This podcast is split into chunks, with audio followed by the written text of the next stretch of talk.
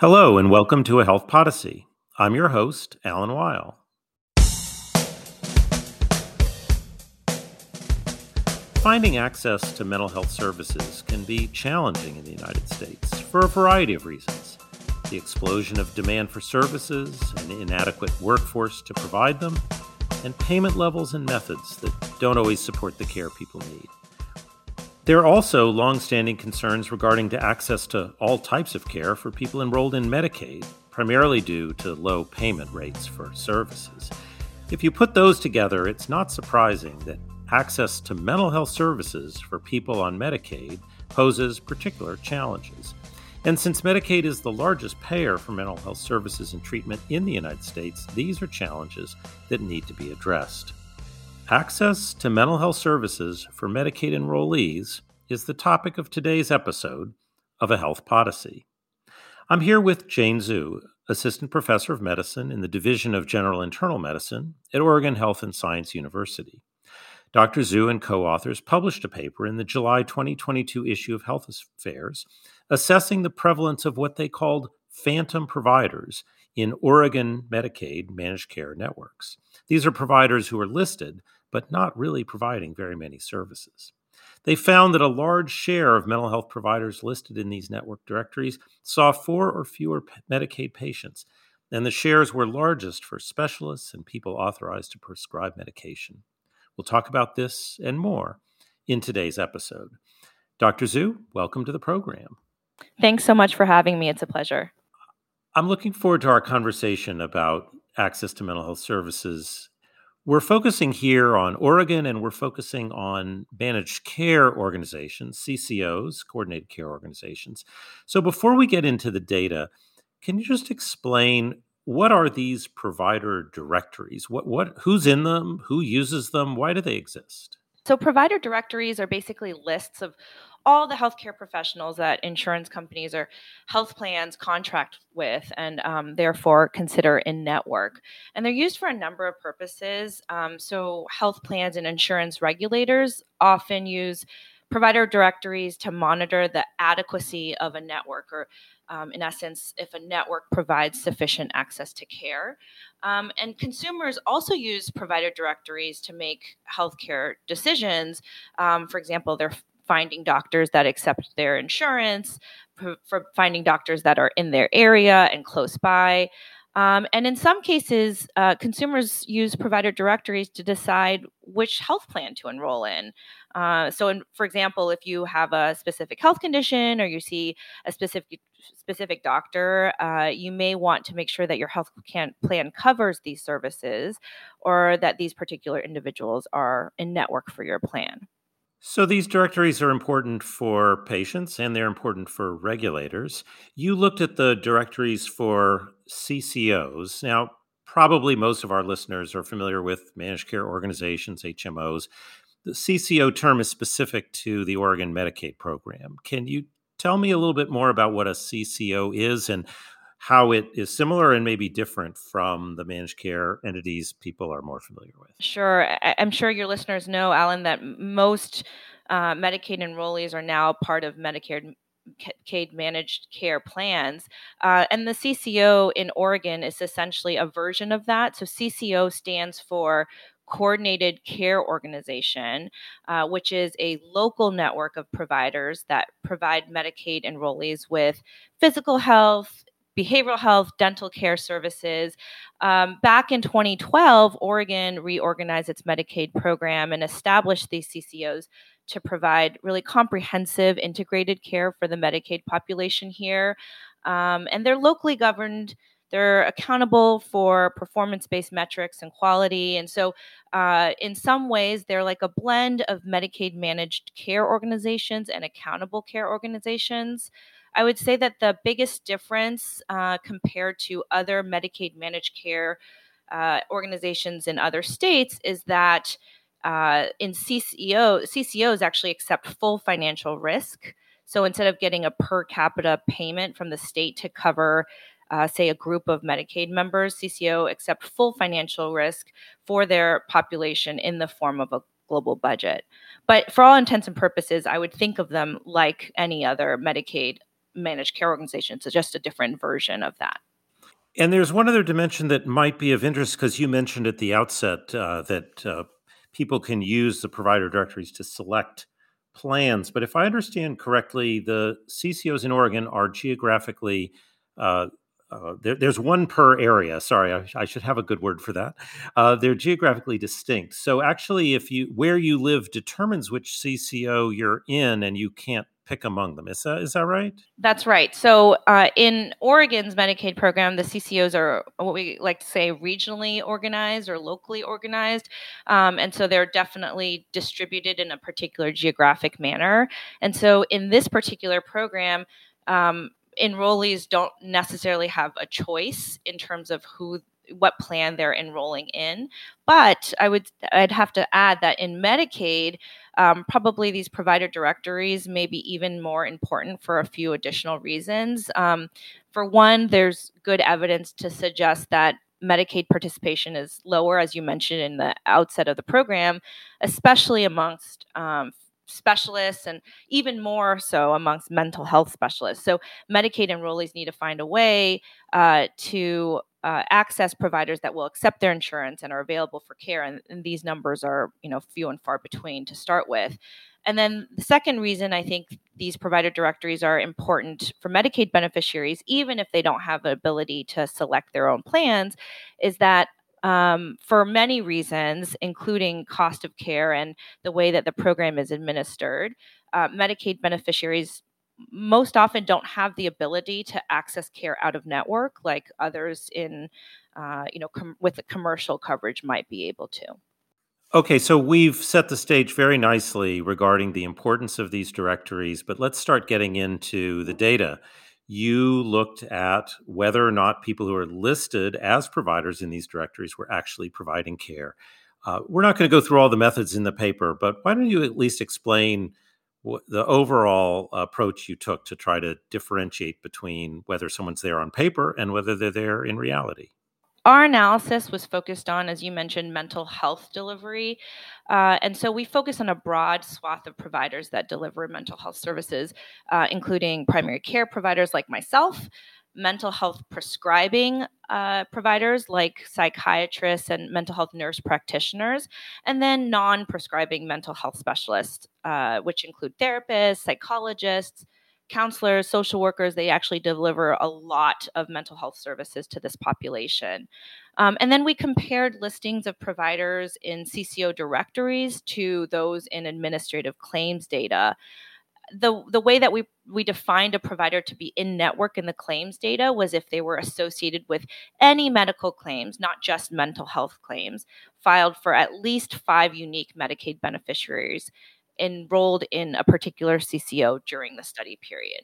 And so, in comparing these listings of providers in directories to empirically constructed network uh, level claims data, we found that overall, 58% of all providers who deliver mental health care saw few or no Medicaid pr- patients at all over the study period, and that this per- discrepancy was highest amongst uh, mental health prescribers. So, amongst that particular group of providers, approximately two thirds of those listed in provider directories saw few or no Medicaid patients in our study period. Okay, so I just want to pause here before we take these data apart. What you're telling me is that if I'm enrolled in Medicaid uh, in Oregon and I need some mental health services and I pull out the directory, that on average, about half the time, someone's name I find in there is someone who eh, sees basically no Medicaid, maybe one or two, has one or two claims and that for as and we'll go more into depth here for some of the other categories but the numbers can go up above that for for some uh, particular needs i might have. So these i mean this is just a huge gap between what i think i'm going to have access to and and what I really have access to. Is is that am I reading the data right here? Right, that's correct. So, I mean, that's the main I think takeaway uh, for me at least. It was that this is a really large number of providers who are um, not actually seeing Medicaid patients, uh, you know, in our in in the claims data. And conversely, if you you sort of flip the result on its head, what this is suggesting is that only a third, uh, approximately a third of mental health prescribers, for example, are actually seeing patients, uh, you know, more than five uh, uh, patients in a given year. And uh, this con so so I think I'm glad you mentioned that that there's sort of two sides to the coin. One is that there's some people seeing almost no one, but the other side is that there's some people seeing a whole lot of folks. And are those does that make up for the problem? Do you say, well, it's okay that we're missing half of the providers because these other folks can pick up the slack? Is that would that be a reasonable conclusion?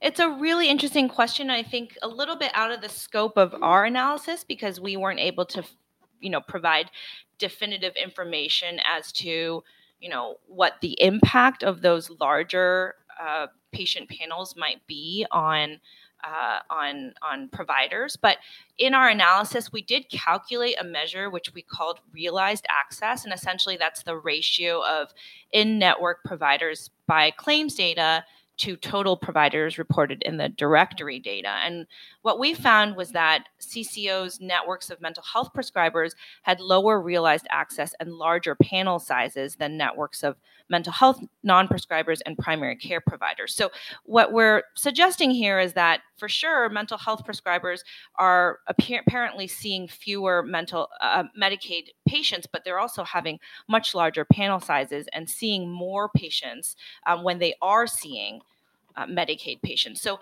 the ultimate impact of that burden on issues like you know workplace burden and and and uh, retention and attrition amongst providers is less known and is probably outside the scope of this this uh, analysis, but definitely related and very important to, to study.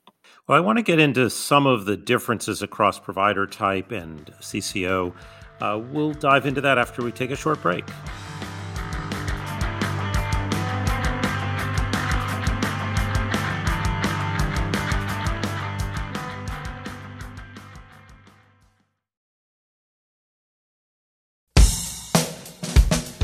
And we're back. I'm speaking with Dr. Jane Zhu about what are called phantom networks the fact that there are people listed on a provider directory uh, who aren't really providing any care or not very much of it. These data come from Oregon, but the story uh, is certainly one that needs to be understood around the country. Before the break, we went to sort of the high level findings about the large share of providers who, who really aren't delivering much care. But uh, you did note, Dr. Zhu, some variation across uh, provider type. And for those who aren't closely uh, aware of the, the different roles that different providers play, can you say a little bit more about prescribers, a little bit more about primary care versus specialty, and um, and how your findings vary across those? And then Maybe we can also talk a little bit about the differences across the CCOs because there are, what, about 15 of them in Oregon, and they don't all have the same results here. Uh, I'm a primary care physician myself, and what I've sort of become over time is essentially a de facto mental health provider. Uh, I am trained and very comfortable providing care to people with mental health conditions um, uh, that are moderate or less severe. But for people with more severe mental health conditions, severe mental illness, I manage those conditions alongside, you know, mental health specialty providers like uh, psychiatrists and uh, uh, therapists and, and other ancillary support. Uh, and so there are the way I, I think about mental health services provision in this country is that you know primary care providers typically represent sort of the foundation of a lot of general care. We do take care of mental health conditions, but we often do that in conjunction with our specialty colleagues. And then, um, in terms of you know prescriptions, um, there's that's often provided by psychiatrists and mental health nurse practitioners who have licenses and are able to prescribe medications. And typically, for those with severe mental illness, they manage antipsychotics and other, you know, antidepressants and other um, more complicated medication uh, regimens. And then, uh, a really important part of mental health service delivery is uh, counseling and therapy and supportive uh, services, and that's often provided by non prescribing providers like therapists, behavioral health specialists, social workers, psychologists, and, and counselors. Well, that was very helpful. And uh, now let's overlay the data because you did have somewhat different rates of availability or or actual provision of service across those. So help me understand the implications of someone, for example, who has difficulty finding a prescriber, even though maybe they can find a counselor. Presumably, that that could have a real effect on people's care. Yeah, I mean, you would imagine that we would see a lot more variation across uh, uh provider types than we actually did. So, I think the the top line message here is that mental health prescribers often had the least number of pro- uh, pr- proportions of of providers that were actually seeing Medicaid patients. But you know, meant for mental health non-prescribing specialists, uh, those numbers were were not far behind. Um, and generally, um, for these mental health specialists, uh, access was lower than for primary care physicians or uh, uh, and other providers. Um, so not necessarily out of line for, with what we would expect. Um, that being said, we did find that there were some differences in terms of the patterns of care delivery across provider types. For example, um, the uh, uh, panel size for mental health prescribers, as I mentioned before, were typically larger uh, than for mental health non prescribers. Um, and what we typically saw was that, um, you know, providers um, provider to enrollee ratios which were essentially calc- are often used as a measure of network adequacy uh, were lowest for mental health prescribers and highest for primary care providers. Um, and so uh, there is some variation across provider types but in our study the the main finding around these phantom providers networks uh, the differential was not as high as i would expect Another dimension of variation is CCO by CCO. Since they have geographic regions, uh, there's some more urban parts of the state, there's some very rural parts of the state. Anything you can say about the variation across CCOs, or is this a phenomenon that's basically present in all of them? Yeah, there was wide variation that we saw um, across CCOs in the degree to which their provider directories reflected access care in the claims data. And, you know, there's probably some justifiable reasons for variation across CCOs in terms of the numbers of providers and the composition of their provider networks based on rural urban geographies and supplies uh, that are inherent to those geographies of provider types. Um, but there's not a really good reason that I can think of that explains why the differences or the discrepancies between provider directories and accessed care might vary across um, geographies. And so it may be that there are um, potentially, you know, uh, inherent with CCOs different administrative ca- capacities um, and and abilities to keep up with provider directory upkeep um, that might explain some of these differences. Uh, but but um, those are things that you know are, are raise more questions than than are answered in our study. Right. This does raise questions, and you know you could imagine that this is sort of a source of frustration. Uh, certainly, as a patient, you're going through directory trying to find someone, and it you get it, it it gets old calling numbers and finding out people aren't taking uh, new patients. That's a frustration probably many people have had, whether they're on Medicaid or any other type of insurance. Um, but beyond the frustration, what are the concerns that come to you based on these findings, and and what do you hope uh, policymakers will do about maybe not just this one study, but this one in conjunction with others that that gives some insight into the gap between uh, what's listed in these directories and what care is actually available. Yeah. So, you know, as I mentioned, I'm a primary care physician. And so I think I, I see these findings of our analyses played out in real time often. When I refer a patient to psychiatry or to counseling um, because they have really severe mental illness or um, conditions that I can't manage personally, they come back to me repeatedly uh, because they're unable to find a provider who's willing and able to see them. And I refer them to provider directories all the time. Um, and uh, the inaccuracies uh, really play out in terms of delays, interruptions in care, foregone care. And those barriers can have lots of important clinical implications um, for people with mental health conditions. So, the primary concern I think raised by our findings is around the accuracy of provider directories.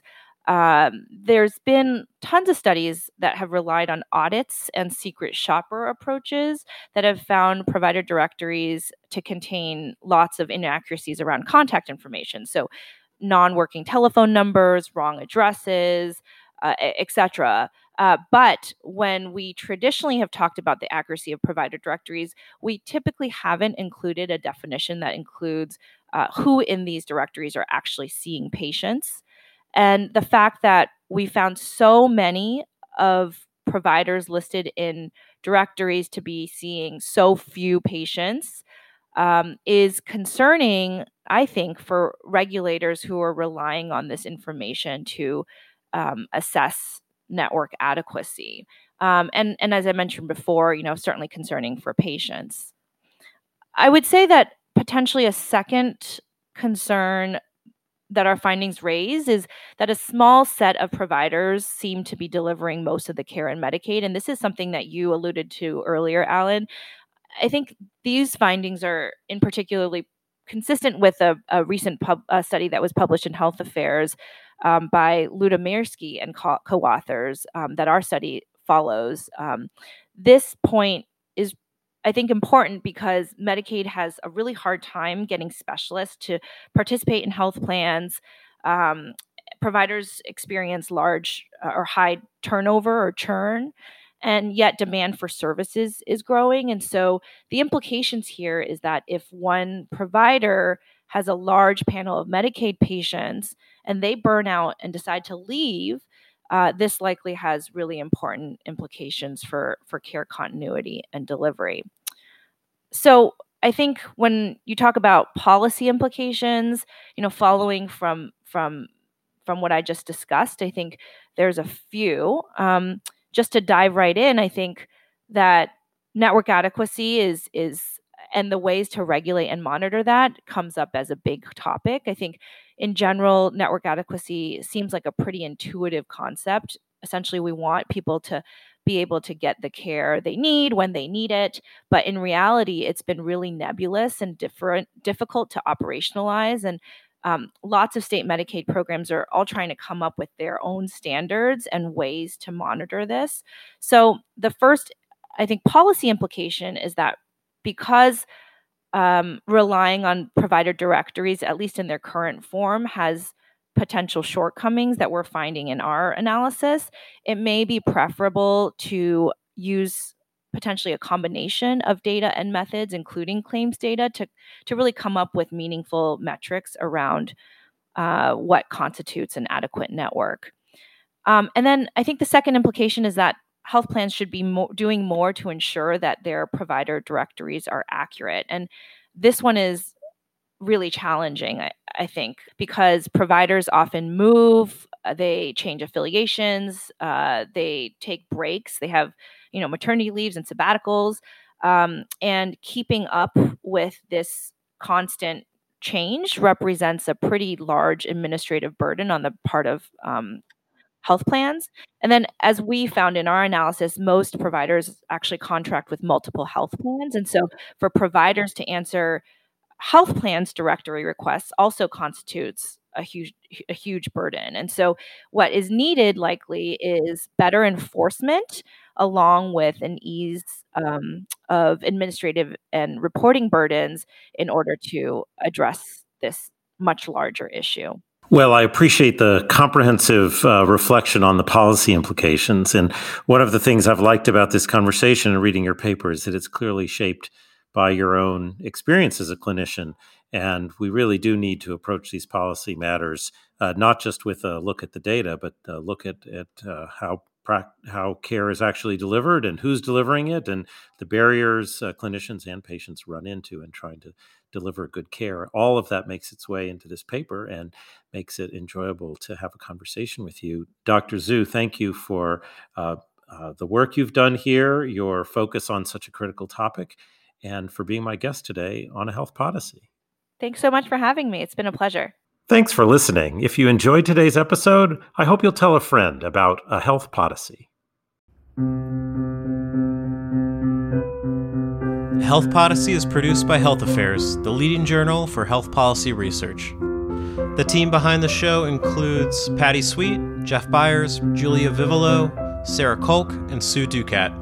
Like the show? Subscribe to a Health Podyssey on Apple Podcast, Spotify, Stitcher, Google, or wherever you listen to your favorite podcasts.